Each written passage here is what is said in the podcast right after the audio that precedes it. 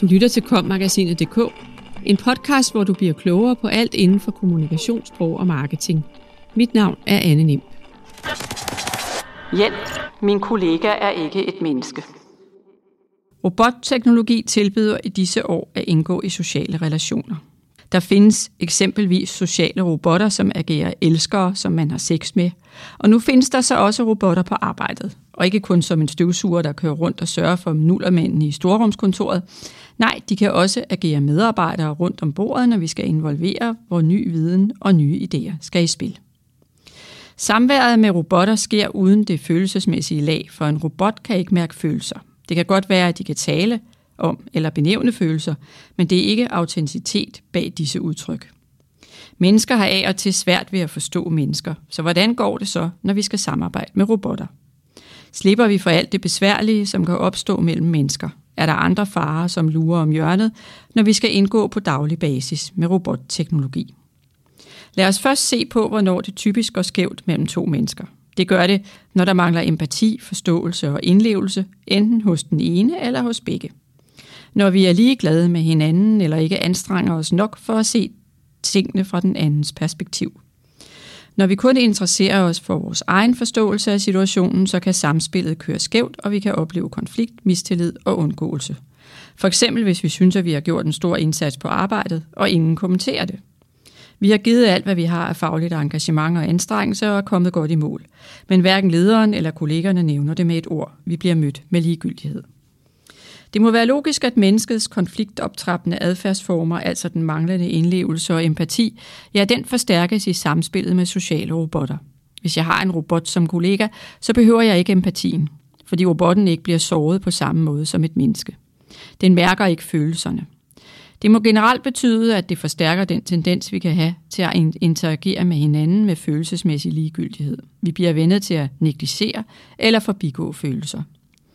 Et andet aspekt af det er, at vores omgang med robotter i fremtiden må betyde, at vores eget behov for at blive mødt med følelsesmæssig interesse ikke tilfredsstilles.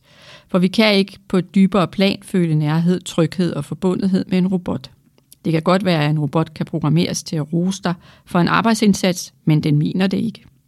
Jo mere vi interagerer med robotter som sociale væsener, jo mere bliver vi altså vendet til følelsesmæssig overfladiskhed.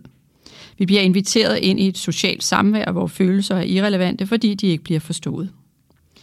Det vil være umuligt ikke at blive påvirket som menneske af sådan en samværsform, for vi er meget tilpasningsdygtigt væsen. Så vores sociale evner vil utvivlsomt blive sløvet, og med tiden vil følelser hos andre mennesker blive besværlige.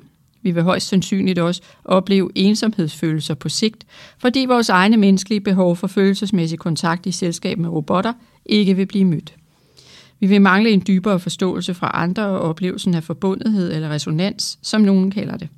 Netop det er fundamentet for, for nære relationer, i hvert fald mellem mennesker.